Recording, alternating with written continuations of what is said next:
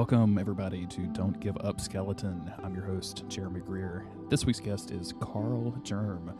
Karl is a uh, Souls fan, as you'll definitely hear. He's a speedrunner.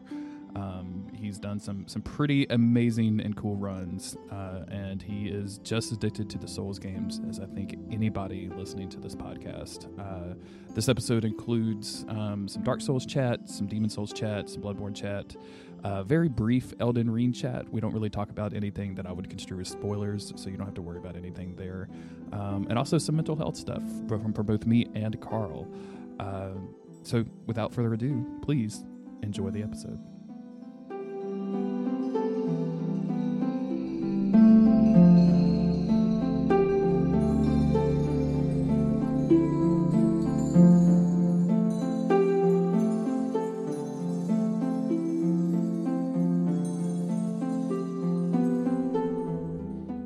Uh, my first uh, From Software game was Dark Souls, but I came to it pretty late, and I came to it because I was um, I was playing music in a band with some friends of mine, where we would just cover video game songs. And every time I went to like the practice space each week, they'd be like, "Yo, have you heard about this game Dark Souls?" I was like, "No, I don't. I don't think so." Like, I just somehow completely missed the boat. I think this was in like 2015 or 2016. Oh, okay, so And- much later then, yeah.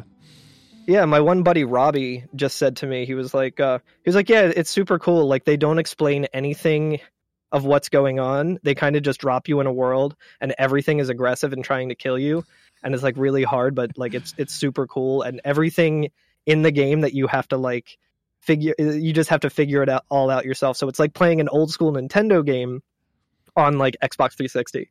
And I was like, that sounds fucking incredible. I was like, I definitely want to check this out. So eventually I, I picked up a I think a used copy of um of Dark Souls for Xbox 360 and started playing it. And then every week when I went to practice, it then became, "Hey Karl, did you beat Dark Souls yet?" And I was like, "No, not yet." And they're like, "You're out of the band."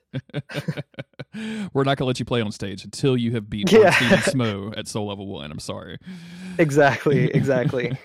um so yeah, I I kind of just I I I came to it very late, but I think I I came to it at a point in my life when I really needed to find it if that makes sense or sounds it probably sounds super hokey but um i wasn't like i didn't have like the best situation in life at the time. Um i i had just finished up playing in two bands like i wouldn't say like professionally but like we we had gone on tours and we were trying really hard to make those bands a thing and then both for whatever reason kind of fizzled out and then that's when i just started jamming and playing video game music because i was like yeah i still want to make music but something less serious and just more fun and uh, I wasn't in like a very good living situation at the time. Like work was really bad, and it kind of just became nice to get my ass kicked by Dark Souls. And it's like the the last game I remember that I would just think about constantly.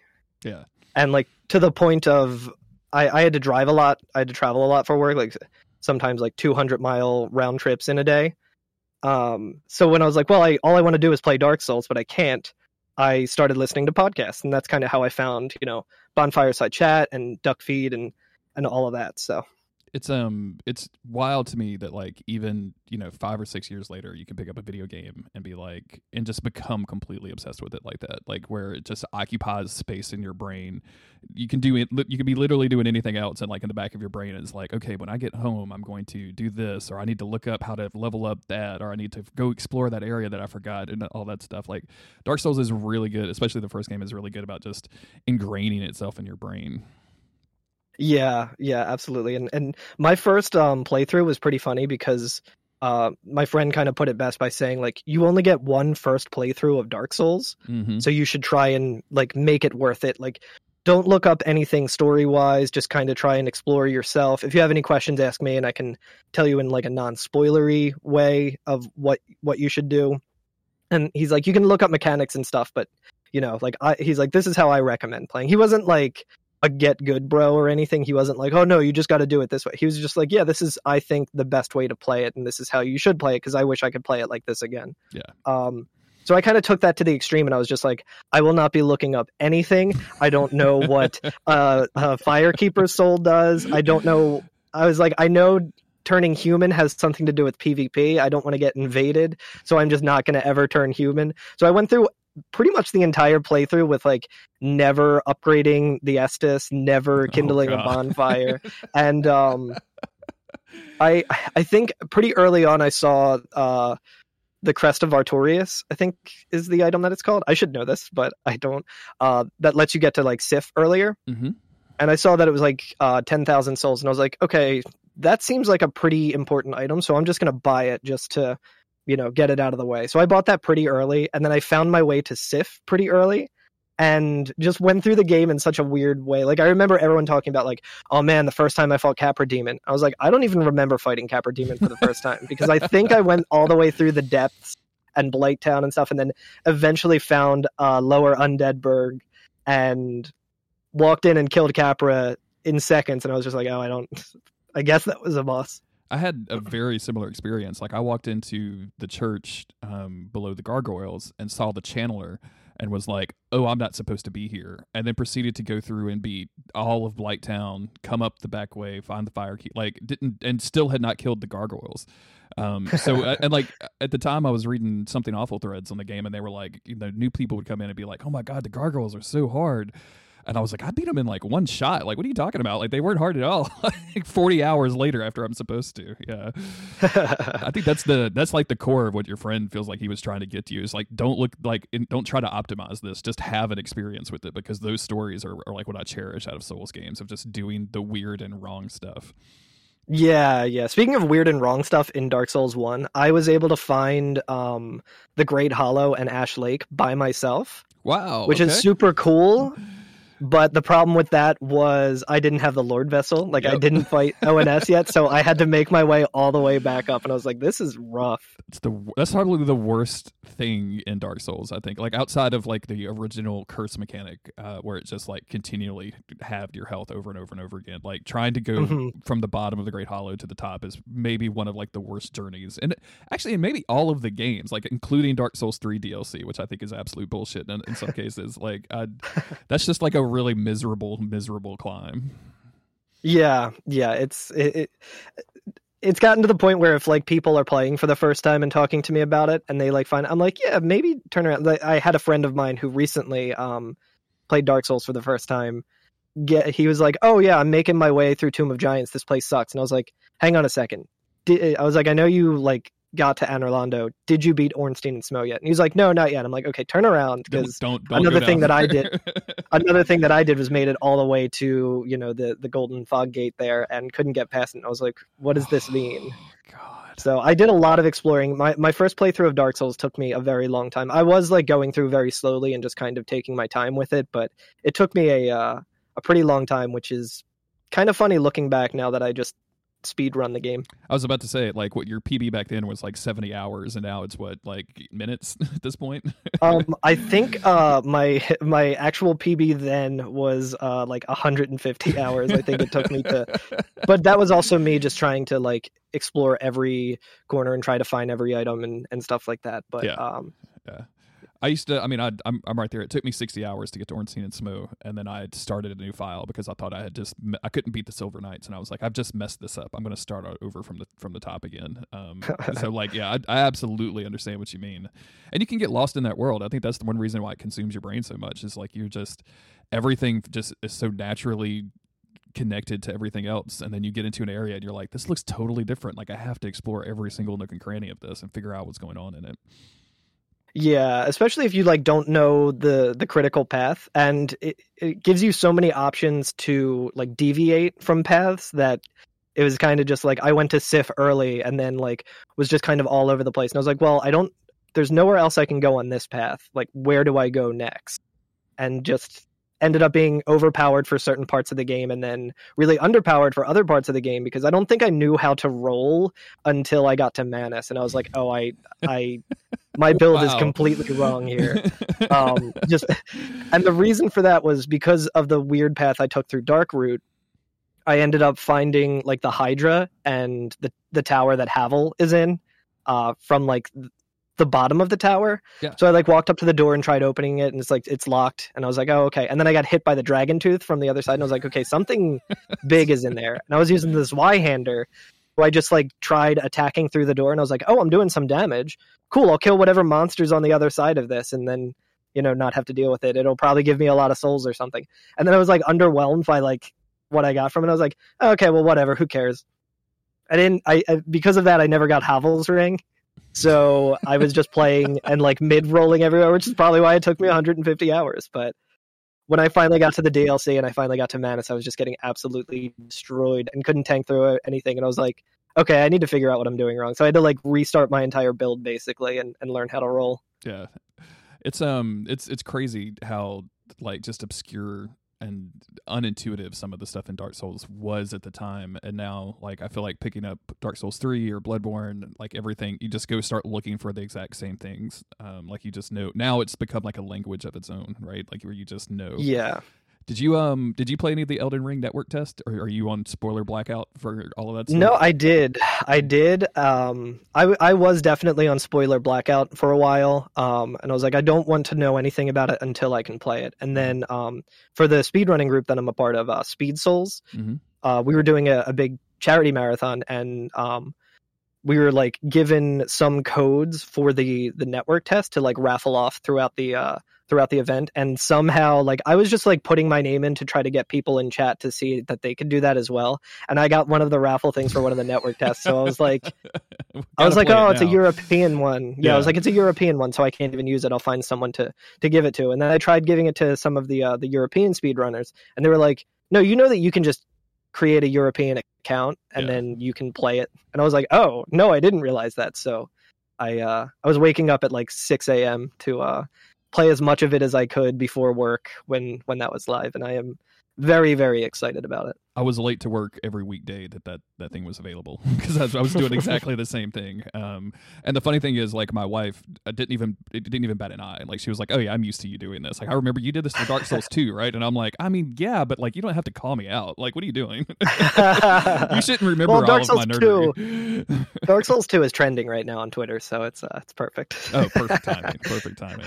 Um, but yeah, I was surprised. Like without going into a lot of like spoiler stuff for Elden Ring, um, but like just opening up the stats page and seeing you know how equipping stuff works and everything like i was like oh yeah this is this is the language that i'm used to speaking that dark souls 1 taught me. And i just remember those times like if you open up the stat screen in Dark Souls for the first time and you're like, what in the fuck am I looking at? what does any yeah, of this like, mean? What is this hand? What is this flexing muscle emoji? Like, yeah. what is going on? Why, why what does it, S mean? What does S mean? like, what did, like, all, every single thing on here is abbreviated in somehow. Like, I don't know.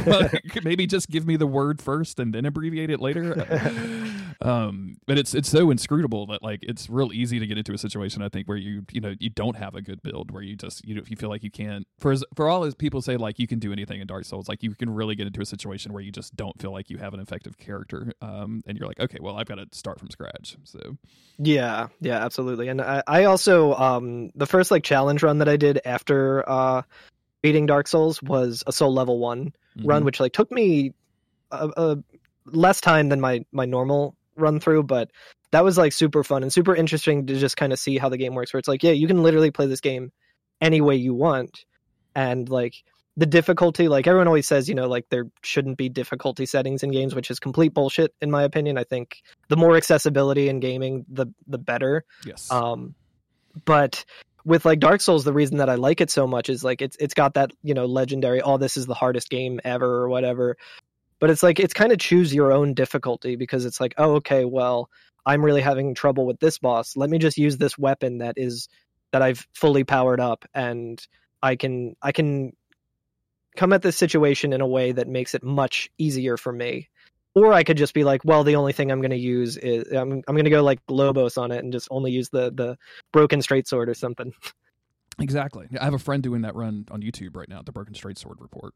Uh, oh, geez. Sh- yeah. Shout out Patty Stardust and um. Oh yeah, Patty, right on. He uh and he he was DMing me. He's done with it, and he's just uploading the episodes as he's like editing and and um, doing the voiceover or whatever. And um, he was DMing me through like all of the weird, like just all of the weird situations that you get into when you do something like a weird challenge run like that. Um, but he had done a normal soul level one run right before that. And so he was like but i have so much life it doesn't even matter. Like i can do anything. And that's exactly what it is. Like when you start talking about choosing your own difficulty like that's that's exactly what that feels like. Um, I remember I remember watching a Lobo stream once where he almost had to level resistance in Dark Souls 1. Cuz I think it was like a I think he was using um like the the cheat engine to say that he he could basically only take like one hit or he only had 1 HP. hmm Um and because of that, if he took poison damage, he would just be dead. He, he wouldn't be able to cure Ah. it in time. So he was like, okay, I think I'm going to have to level up resistance so that way I can make it across the bottom of the swamp to get to Quelaag without getting poisoned. I think that's the only time I've ever seen a use. that is Yeah, so the great. only the only useful putting into resistance ever. I want to say it was Dark Souls 3 when they did the network test for that. Um, somebody went in and like just you know did a, a bunch of grinding real fast and leveled up resistance and showed a video where like somebody would hit them and they would just take no damage and they were like resistance is broken in Dark Souls 3 and I'm like in the network test, you know, but I'm sure that's not going to end up in the actual game and of course it didn't, but like for for a while people New were like. Dark Souls 3 resistance builds. What was the uh, inspiration for doing challenge runs and things? Like, was that part of like seeing people in the community doing it, or is that something that you were doing with other video games at the time, with like you know doing speed runs or challenge runs or, or what have you? no, so uh, I actually wasn't into like speed uh, speed running aside from watching GDQ at the time. I just kind of I had heard about Soul Level 1 and I really enjoyed playing Dark Souls and I I really liked going through it. And I was like, well, I already went through it all and know everything. I'd like to play it in a way that like feels fresh again. Um so I, I think it was when it came out on Switch and I was like, well, you know, while I'm like just hanging out on the couch and watching TV or something, it'd be nice to just kind of play Dark Souls to scratch that Dark Souls itch Mm-hmm. and I was like, but you know, I'll see if I can do a uh, a soul level one run, which is something I kind of want to do again now that I'm much, I I know a lot more about the game and have a lot more strategies I could probably use. Yeah. Um, hmm but uh, yeah, the, I I just thought it was a super cool thing that you know I wanted to see if I could do it because you know it's it's it's a very hard game. It's nice to be able to be like, well, okay, I've I've pretty much like conquered this hard game.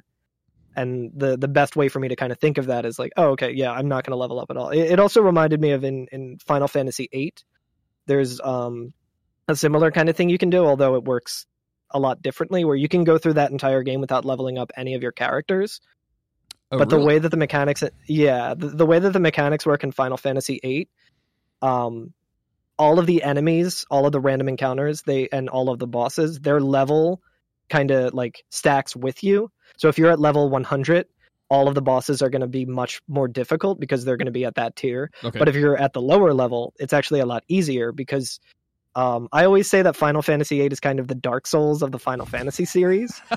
not in the not in the like oh the way that I mean everyone says that about everything, so I guess I'm no different. But in the way that you can decide what stats to put things in, like the the the mecha- the main mechanic of the game is you get like the the summon spirits Mhm. and you can unlock stats to dump like magic on so you can pretty much at the beginning of the game if you want you can like double or triple your uh your strength stat and just like one shot everything That's how. Um, so like when those remasters came out, or when it popped up on Switch or something, I have a friend who uh, is desperately in love with Final Fantasy VIII. It's one of his favorite games of all time, and he was like, "Just do this; it'll make it real easy, and you can just get through it and just play for the story. Like you don't have to worry about like, if, if you're not enjoying the other stuff, you don't have to worry about any of that stuff." So, very fun. your friend sounds awesome and i fully agree because final fantasy VIII is the best one yeah, that's that's that's my buddy Chris, man. Uh, you, there's times in the Monster of the Week outtakes, uh, in my other podcast, Monster of the Week, where he he just he waxes emotional about Final Fantasy VIII. I um I set up a Final Fantasy VIII soundboard for him, so I would just play the songs and just to make him cry. it was really easy to do. yes it's so good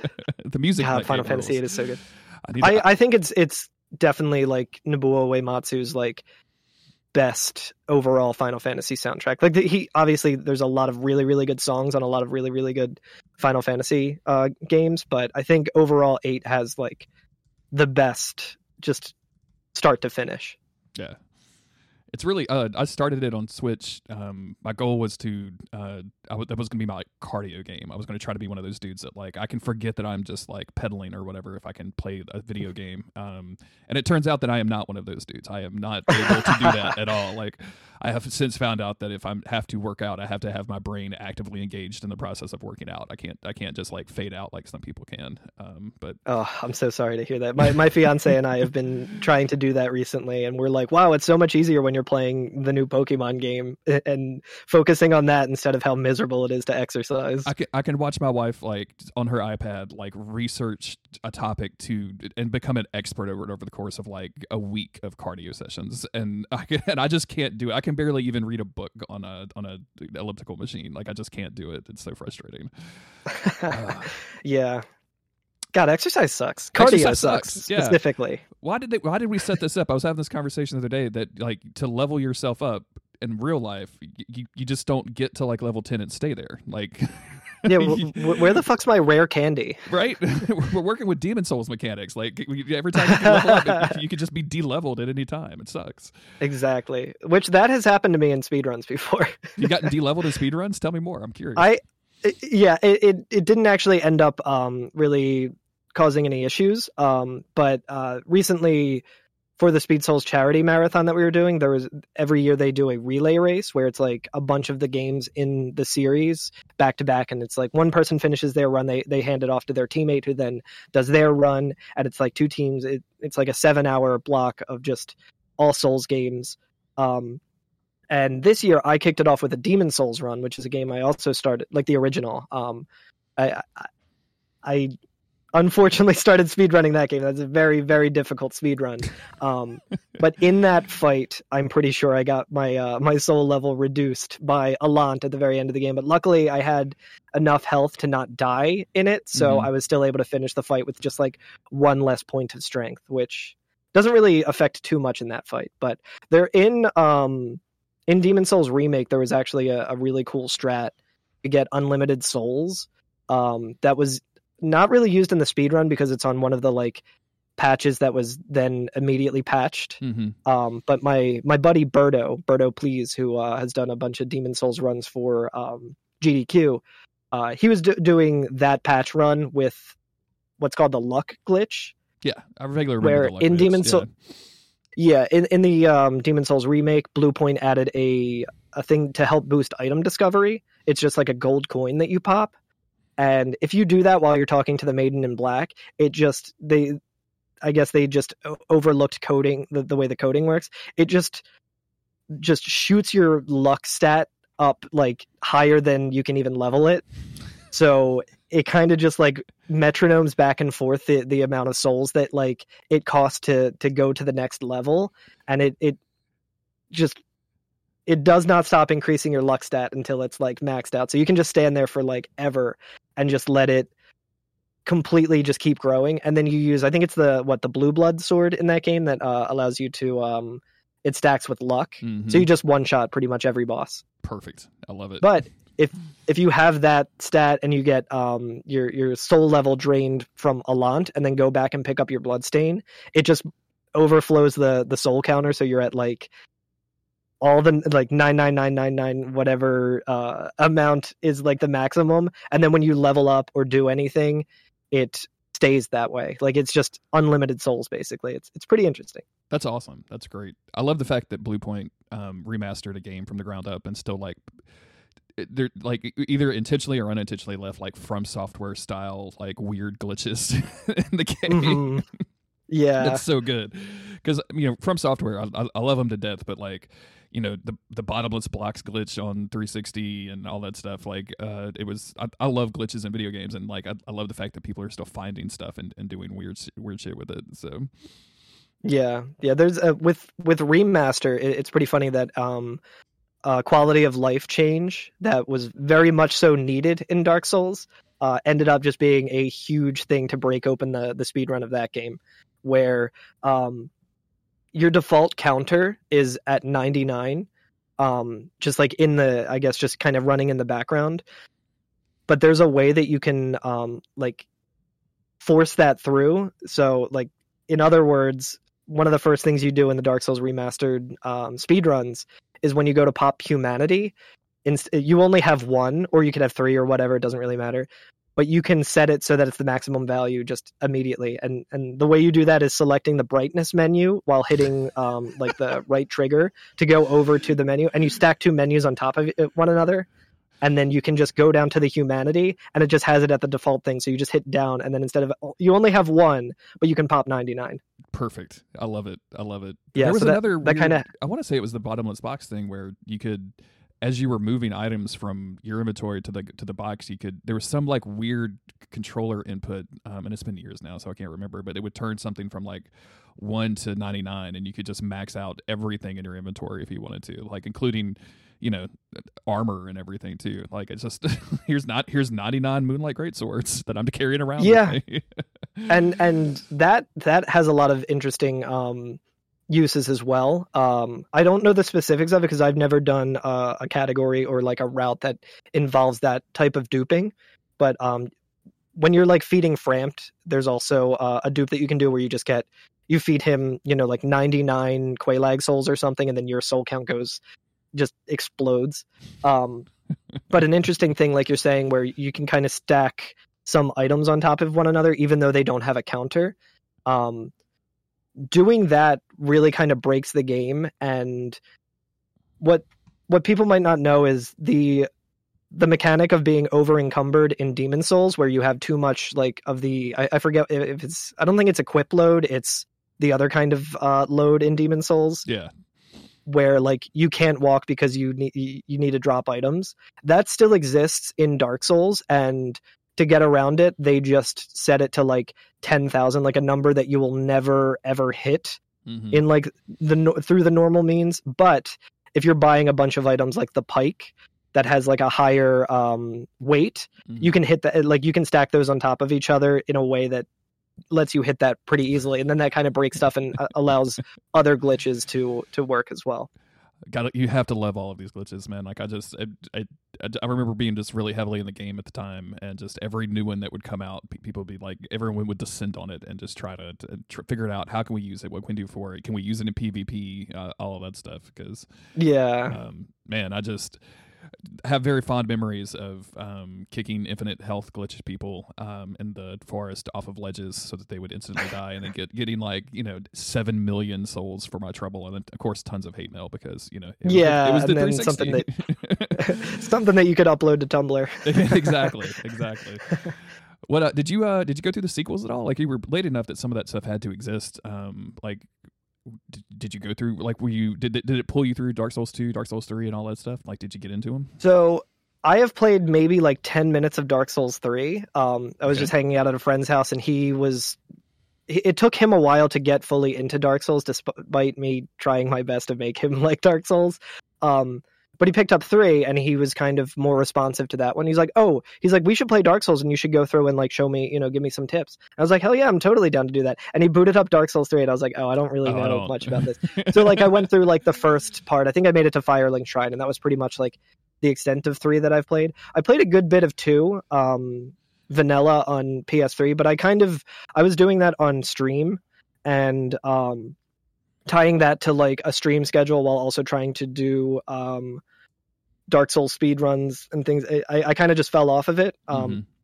I really enjoy what I've played of two. Um, unpopular opinion, I guess, but uh, I I would like to go through and play them all, but I probably won't do that until after Elden Ring.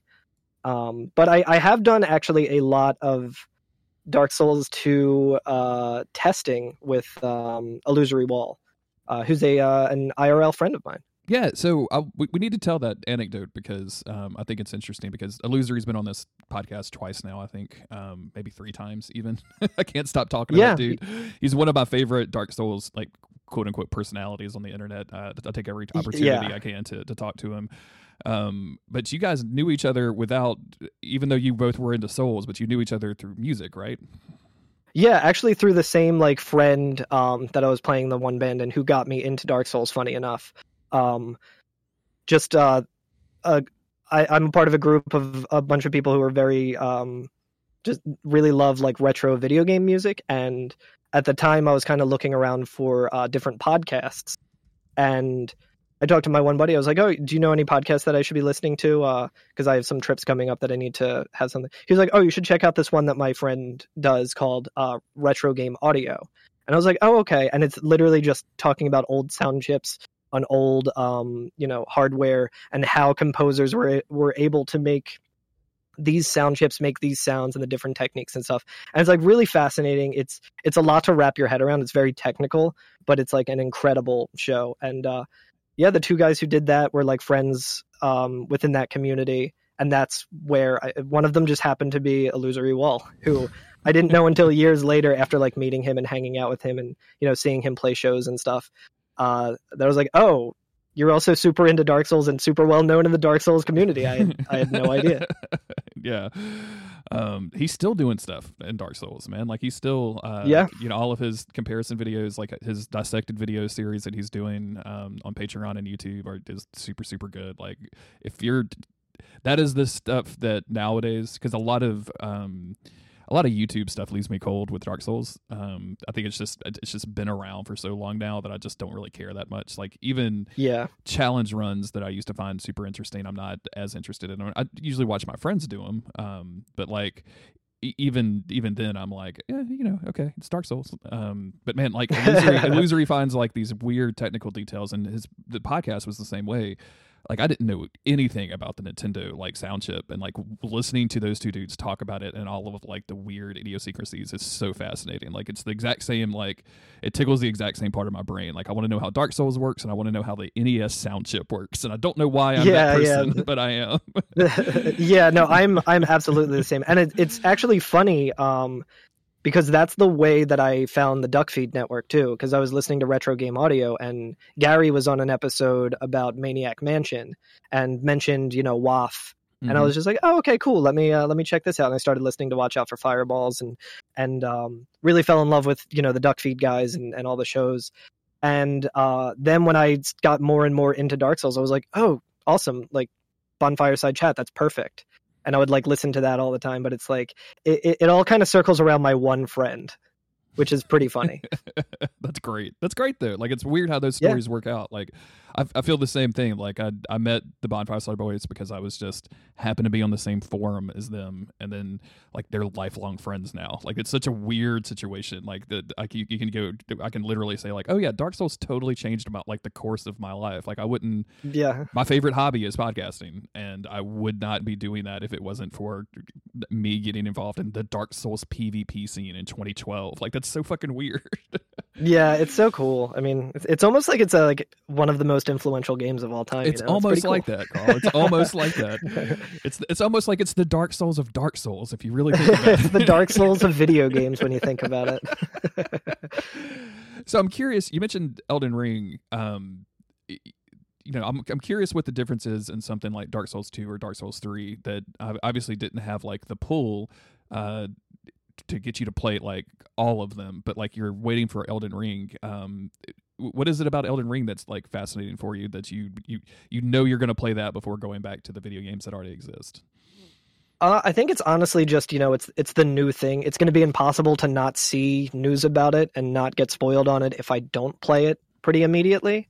Um, I think that's part of it, and just all the hype that's kind of surrounding it. Um, as as much as I try to stay outside of you know the the big hype around it, it it's it's unavoidable and it's it's very exciting. Um, yeah, I think it's just because like it's the new game that's that's coming out soon. I, I it's the first from software game that isn't Sekiro that I'll get to play at launch. Yeah. So I'm pretty excited about that.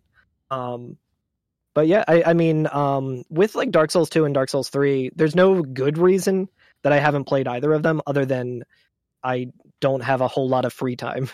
and it takes me forever to like start something that I want to do. Mm-hmm. Um, like a good example of that is uh, the the podcast that I have, uh, every FNFF. I've wanted to play every Final Fantasy game since I first played Final Fantasy 8 mm-hmm. when I was like 14. Um, and I, I like I've wanted to do that for like decades now, pretty much. And it took until a friend of mine like and I had kind of the same idea of being like, oh yeah, having a podcast to do that would force me to actually play the games. and then my friend texts me, he's like, yo, I got a dumb idea. And I think you're the only person, yeah, you're the only person who might want to do this with me. Do you want to start a podcast where we play every Final Fantasy game? And I was like, yes, yes, I do. Yes. Turning um, hobbies into homework since 2016. exactly. Yeah. Living life under, under capitalism where everything has to be a project. Everything yes. has to be yes. a side hustle or whatever. Cause we live in hell. yes. Yeah. That's, um, I mean, this is probably kind of far off the topic of video games, but that's one of the reasons that like I put Don't Give Up Skeleton on hiatus. It's because I could not force myself to just relax about it at all. Like I had to have an episode out every Wednesday. I had to have like a backlog of people who wanted to be on the show lined up. I had to have a backlog of recorded and edited episodes uh, uploaded and ready to go. Um, like there was one point where I told my wife Autumn, I was like, you know, if I if something happened to me tomorrow, there'd be like three months of Don't Give Up Skeleton content. Like you would still be hearing my voice. Like that's really fucking weird. Um, yeah. And I eventually just had to like, I have to stop this and I have to just make this fun again for me because I, otherwise, like, because it turns into work, right? Like it, it's very Yeah. easy to turn that into work. How does that? How does that like inform the speed run either on your own or in the community? Because I've taken on responsibilities for like internet communities before, and there's a point where I'm like, why am I doing this? Like, there's a passion for it, obviously, but like this has turned out to be too much work or it's too miserable. But is there is there do you have to fight through that sometimes, especially in speedrunning where a lot of it is doing the exact same things over and over again with minor differences to increase um, your scores or your best times or, or whatever? Well, I think my brain is just kind of wired in a way that like repetition and like routine is kind of good for my brain. So uh, when it comes to something like streaming, like I didn't really ever think I would do any kind of streaming or anything. I was like, ah, who who cares? Like, you know, there there's no shortage of people streaming games and streaming it in a better way than I could. So for me, I was just kind of like, well, I kind of want to do uh, Dark Souls speed runs, and I can just do that on stream because then it's not something that I have to think about. It's not like, okay, well, what am I going to be playing this week? What's my angle for why people should watch my stream or whatever? Like, I kind of don't look at streaming that way.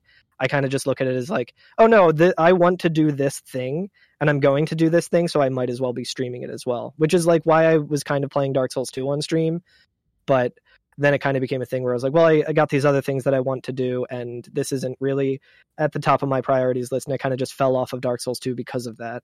Gotcha. Um, yeah.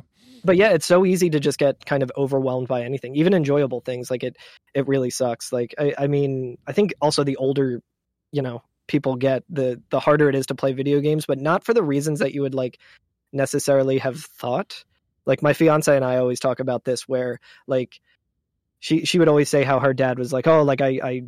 I, I wish I could do that, but I don't have the time or something. She's like, oh, you should. He should just do it after work. But like now, when we're both done work, we're just kind of staring into the void and stuff. So it, with with speedrunning it's nice because I don't have to put too much thought into it. Like I've already done the work of putting the thought into like learning the stuff and just doing it through repetition. So it's just like, oh, I messed up there. I just start from the beginning and don't have to think about anything. And for the next like 2 hours or whatever, I can get, kind of just be on this rail and just go and not have to really, you know, I can just turn my brain off a little bit. Yeah, absolutely. It's um Parts of it almost become like like highway hypnosis where you're like like running through the valley of the drakes to try and get to the black knight halberd immediately in the first five minutes like there's been points where i was like oh shit i'm already at the knight and i l- literally did not even think about anything from the time i hit start to like oh now i i like I, i'm already past the drakes uh, you, you know, back in the day, you I would play so much like Tetris or whatever, or any re- re- really specifically puzzle games. But um, where like you would have those weird like dreams where the the blocks are falling or whatever. Like I kind of figured like that's what's happening with you with like just falling on and killing that one knight. It's like you're just like kind of reliving it in your head over and over and over again because it's just stuck.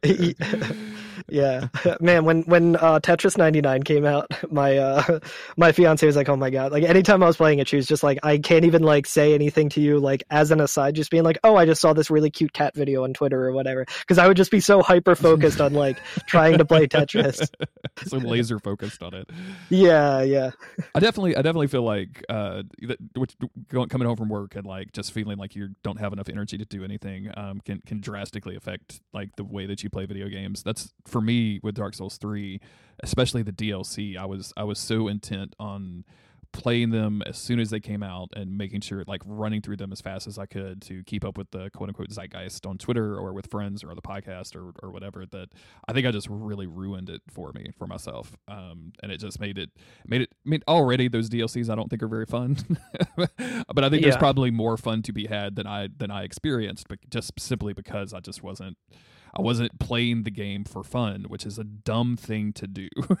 like it's a real Yeah. stupid thing to do because that's what a video It- it- game is it's hard not to be. to, though. Yeah. Yeah, I mean, especially like with your relationship to Dark Souls and Dark Souls 3, like it makes sense that that would happen and that kind of burnout would happen. I mean, it's the same way that I I would imagine, you know, video game reviewers have to have to deal with. They get 2 weeks, they get a game early and they have to review it and talk about it. So if it's like a super difficult game and they have to do it for work and they have to rush through it and not like they they can't digest the systems of the game. Like of course they're going to be like, yeah, this this game would probably be better if you played it for fun versus yeah. having to have, you know, 500 words written about it or whatever. Exactly. Yeah burnout, man. Capitalism. It sucks. Yeah. yep. Sucks. They ruined video games, Karl. How did they ruin video games for me? How did they make Mario? Why did they give Mario anxiety? Why, why did we do this? why did we teach Luigi how to feel pain? that was our first mistake. Why did we do this? Why does Toad need an IRA? It should just be free. Um, well, let's talk, let's talk about uh, Elden Ring a little bit, just because um, it's sure. it's going to be the new big thing. Uh, we both play the network test. I guess I'll I'll drop a little bit of a spoiler warning here if people are trying to avoid all mechanics of it. Um, it yeah, I was just going to say, here's my top ten biggest spoilers of Elden Ring. yeah, it's it, it surprise, everything is a spider in Elden Ring. That's the, that's the thing that we learned. Um, Even patches again. Oh man, that would be so good. That would be so good if he was a spider again. I love spider patches so much. Um, actually, I mean, we should probably talk about Bloodborne before we get into Elden Ring. Are oh you, yeah, are, I, you, are you a huge Bloodborne guy? I, I love Bloodborne. I haven't played the the demake yet. I, I really want to. I did download it. Um, the the PS One. I, I'm sure I'm sure you've seen that. I just assume everyone has seen it. Oh, I, I have I have uh, embarrassed myself and slipped into her DMs trying to get her on the show, and I had no response. So.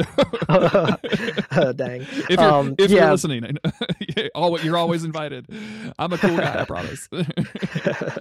Um, yeah. I, I love Bloodborne. Um, so my my trajectory with the Souls games were Dark Souls one for way too long, which is just a standard in my life now.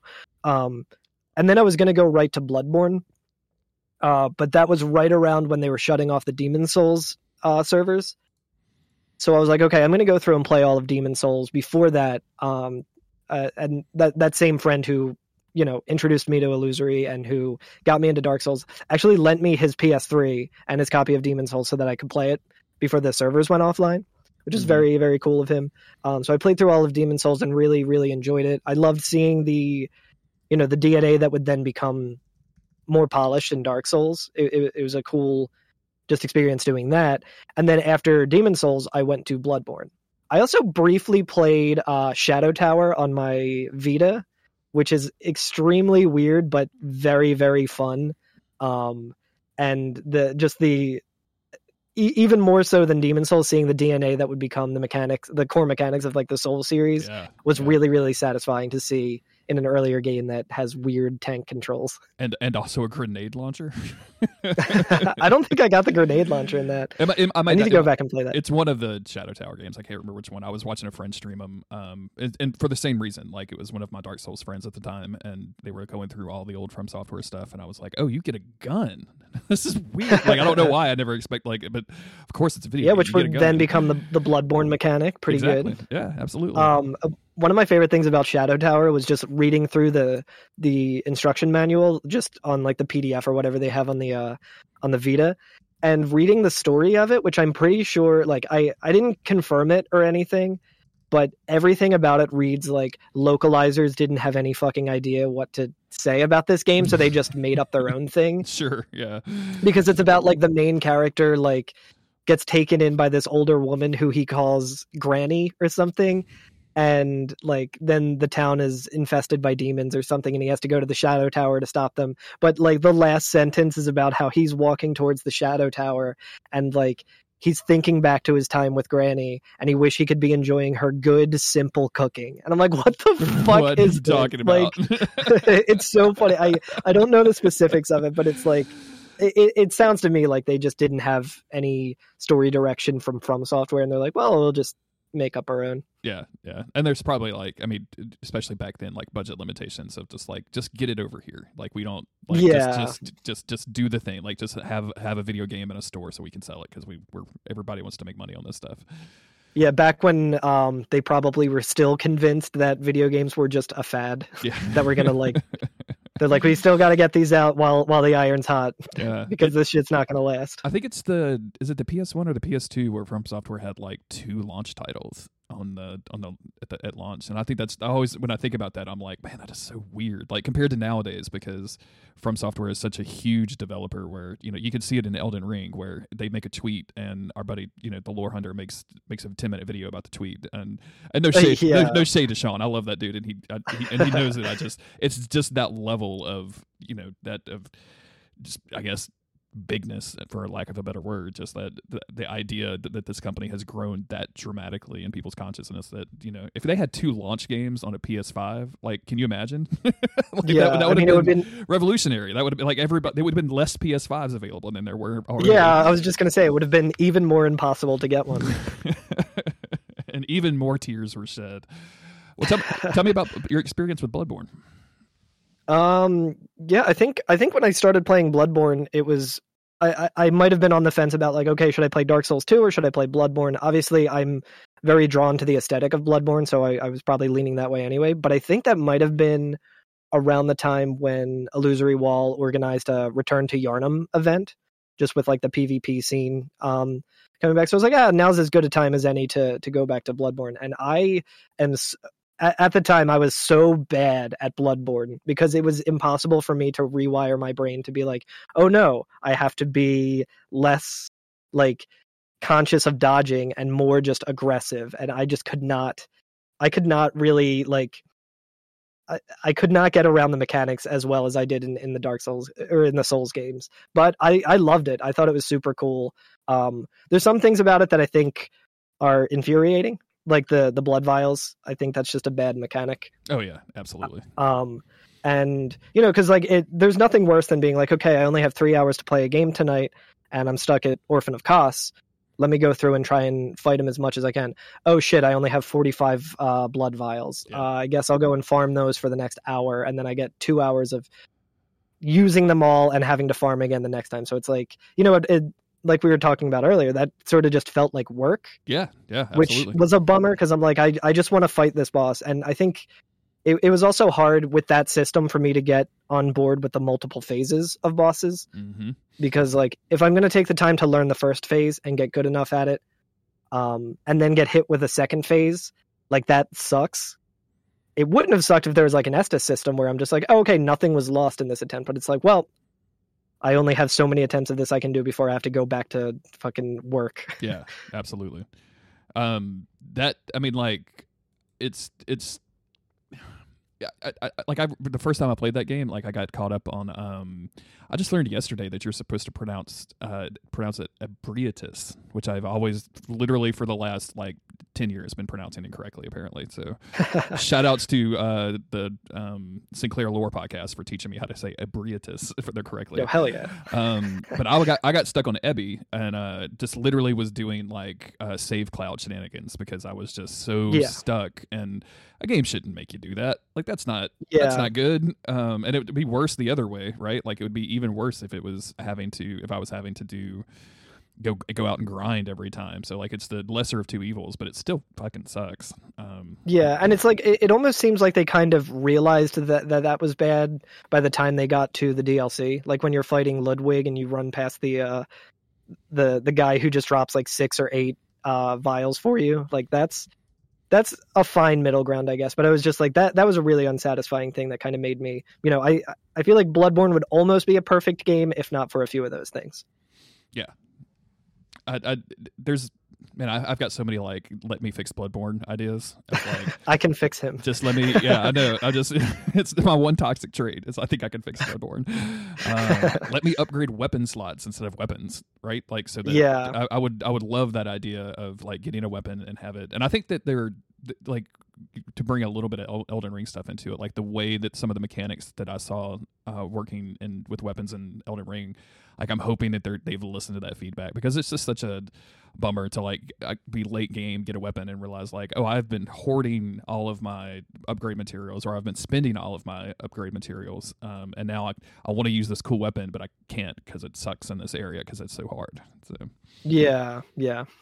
I, I always ask this question to people at the end of the podcast, uh, and I'm curious what your what your answer is going to be because, as always, we're in a weird place with From Software where they're about to launch a game.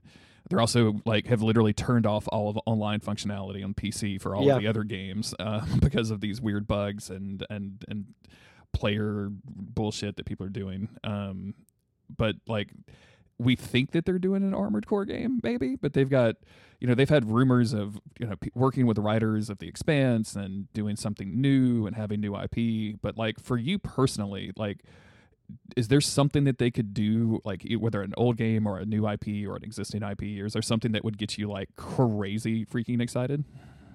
Uh, yes, actually, it would be putting Dark Souls Prepare to Die edition back on Steam.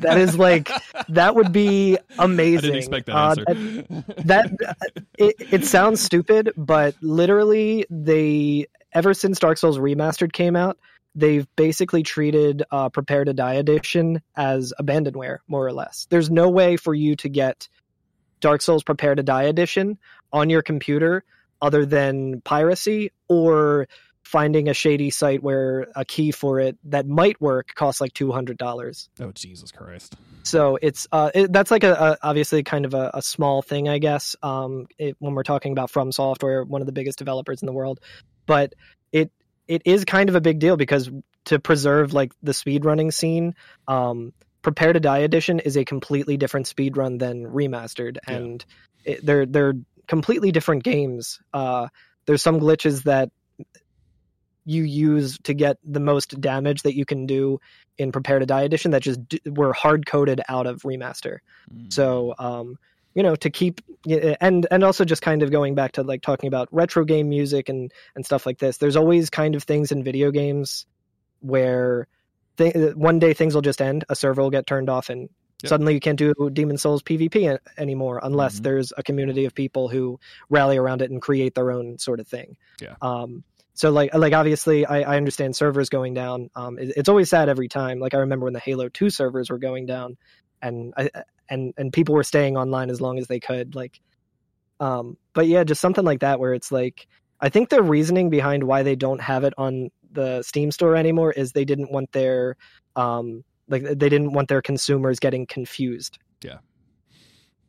Which like it's kind of a flimsy thing to be like, well, now this game just only exists on like consoles. I would uh I would believe that or I would be more inclined to to give them the the grace in order of that if like Steam didn't just have refunds. Like I feel like Yeah. anybody who bought a Steam game and was like, "Oh shit, I accidentally bought the old version instead of the remaster version," it can just basically get the get exchange it at that point, right? Like they can just get a refund and go buy the new thing if that's what they want, or vice versa. So, um, I mean, Yeah. I, I get it to an extent, and maybe it could also be a support issue, right? Like they just don't want to spend the time, you know, having multiple games. I mean, obviously, like the thing that we're seeing with all of the, these servers, uh, them pulling the servers down, like there's obvious Yeah. stuff in there that they know about that they are unable to control. Uh, you know, whatever that looks like, and you and I both have IT backgrounds and know that shit is never as simple as it looks like on the on the ins- outside. Yeah, it's very always true. always much more complicated. Um, especially when they've been building on that same code base for ever and ever and ever. Amen. So, I, Yeah, uh, yeah. I really hope that doesn't negatively affect Elden Ring and its online play. Like that's the thing that I, I I get worried about when I see that stuff because there's a lot of you know Dark Souls DNA in that game, and it'd be I know it'd be a shame if like day one people are you know griefing other players Getting their the computers world. bricked because some yeah. asshole. yeah. Yeah, um, man, and it seems like Dark Souls has always attracted the assholes of the world, but maybe that's just video games. I just that was my Yeah, I feel like that's definitely just uh, video games in general, but yeah. de- uh, definitely like the get good like bros, like the Mhm. there should be no difficulty uh, settings in Sekiro. You know that that kind of crowd of people. Uh, the the last thing I like to ask people, um, I think it's been a year since I've done this podcast, but uh, and we briefly mentioned this when we were talking about it, uh, like the way that you got into Dark Souls and got and met people and all that stuff. But like uh, fundamentally, Dark Souls has changed my life with just who I talk to, what I do. Um, I, I'd like for people to talk just a little bit about the impact of Dark Souls on their life. Has it changed you as a person who plays video games, uh, as a as a person, et cetera, et cetera? Uh, like your overall like takeaway from your experience with the series, I guess, is what I'm looking for. Yeah, I, I never really liked Dark Souls, so not okay, really. cool. no, no, no, I'm just, I'm, I'm, I'm totally kidding. Um, yeah, I think it's, it's on, on, like both of those points. It has, uh, just my relationship with video games has completely changed. Where I actually like more challenging games now, and not, not games that are just hard for the sake of being hard. Like I actually really hate that because From Software kind of showed that hey, you can make a really difficult game in a way that's interesting and fun and challenging and satisfying and not just being like oh this boss has a huge hp bar and you just have to beat it like uh, that's kind of my big reasoning why i don't like sekiro as much is it seemed like they kind of leaned more towards the get good kind of Mhm. philosophy which is like oh yeah you're having trouble with this boss? Well you can't upgrade your weapon.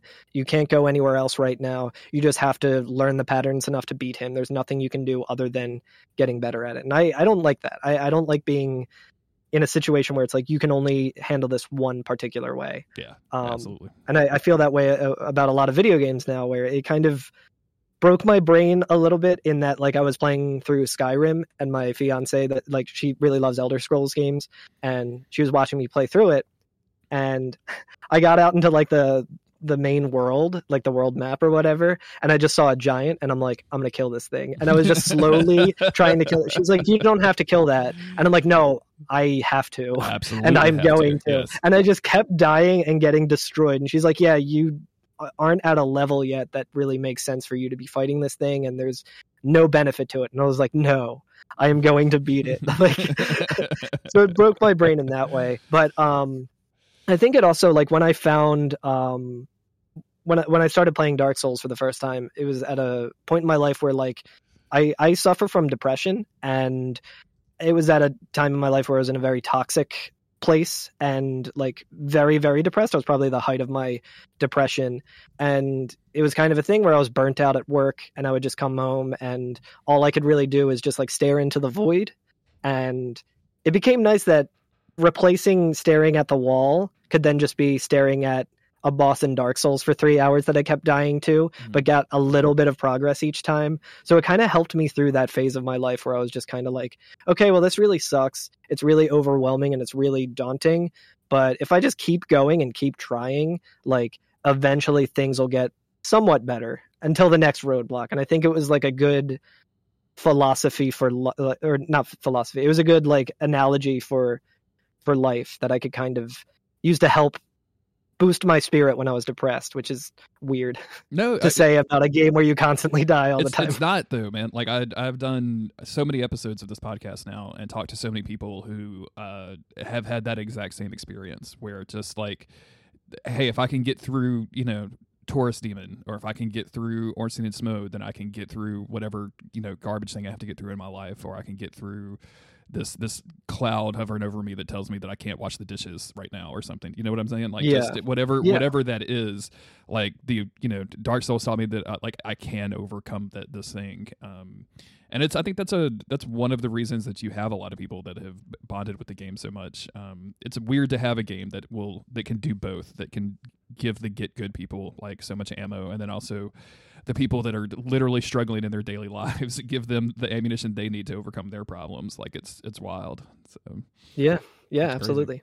uh, plug your stuff. Where are you at on the internet? Tell everybody where they can find you. Uh, yeah, I am um, KarlGerm. Um, you can find me on Dark Souls Dissected, uh, Dark Souls 2 Dissected Soul Memory, where I invade uh, Illusory Wall to help him with uh, some of the mechanics. Excellent. It's it's pretty funny anytime people see that for the first time and just send me a screenshot and they're like, "Wait, is this you?" And I'm like, "Yeah, that's me." um, but no, I I am on Twitch, just uh, twitch.tv slash uh, Karl I almost said twitch.com. so, so that's good. I haven't had enough coffee today, I guess.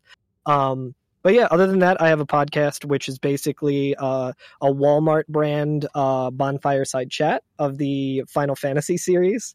Um, I mean, it's where we're just going through At least a Target style bonfire side chat. I- Let's I don't not- it, it's it's funny uh, because in the first season of um, every FNFF, uh, we me and Curtis would just constantly, you know, we're we are who we are, so we would constantly just talk about Dark Souls Mhm. like here and there, and then our producer Alex, who has never played uh, Dark Souls, um, was like, what? He's like you guys just need to start a dark souls podcast. Why are we even doing final fantasy? And we're and, and curtis is like look there already is a dark souls podcast and it's perfect and there's no reason for us to do that shit. It's called bonfireside chat okay? Um, but yeah every fnff um, we're really dumb. It, it, we, we treat it like a book style uh, a book club style podcast where it's just me and my friends talking about final fantasy games that we like. We try and i guess sort of know what we're talking about when it comes to it, but we're also just dumb as hell and don't really, you know, put too much research into it. Uh, most of the time, there's there's some really amazing Final Fantasy podcasts doing similar things that go deep deeper into you know stories and stuff like that. We're kind of just like we're having fun playing these games together and talking about them. So yeah, uh, excellent. Um, I haven't listened yet because my podcast experience has since COVID. I really only before COVID, I only listened to podcasts when I was driving, which was my work. Yep. Um, and then I yep. didn't drive for a long time. Um, and like even like my favorite podcast, Bonfireside Chat, like I haven't I haven't listened to anything from them. like I've yeah. I have talked to Gary more than I have listened to uh, Bonfireside Chat, which feels bad to say, but um, I will say that the the highest recommendation I can make for um the Final Fantasy podcast is that our mutual friend Allison really really likes it and she has impeccable taste. Yeah, so that was that was a very big moment for me was seeing her like tweeting about the show. I was like, holy shit, we're doing something right. I guess like that. People are. I was like, it. she listens to good podcasts. like, she has taste. she's been on good podcasts. She has taste. Therefore, we must be doing something right. Well, uh, Karl, thank you so much. This has been a long time coming. Um, thank you very, very much for for guesting on the podcast with us. This was this was a lot of fun. Yeah, of course, thank you so much for having me. This is a uh, a big deal for me. I ever since I started playing Dark Souls, uh, you know, all of the Duckfeed stuff has kind of just been a constant in my life. So this is uh, super cool to to be here talking to you. Um, as always, I say as always, uh, but as sometimes I upload podcasts, uh, you can find this podcast on um, all major podcast services. Don't give up skeleton.com should have all of the links. Um, I know every time I do one of these, whether it's a, a remastered or whether it's a, a, brand new episode, people always ask me, um, are we going to do more episodes? Can I be on the podcast? And the answer is, I don't know, and probably not.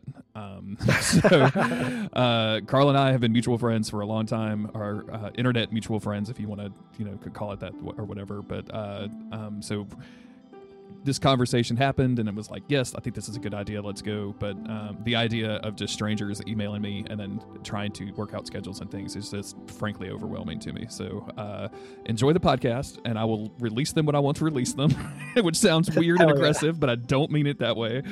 Um, and if more come down the pipe then yay and if they don't then you know th- hey just just just wait. But in the meantime um, yeah don't give up skeleton.com for all of your don't give up skeleton needs and remember, don't give up skeleton. Bye, everybody. We're good. Awesome. yeah, great. thank you so much. That was great. Yeah, that was super fun. fun. I love talking about Dark Souls. Yeah, it's, it's you know I haven't I did it yesterday. Um, we talked mostly about the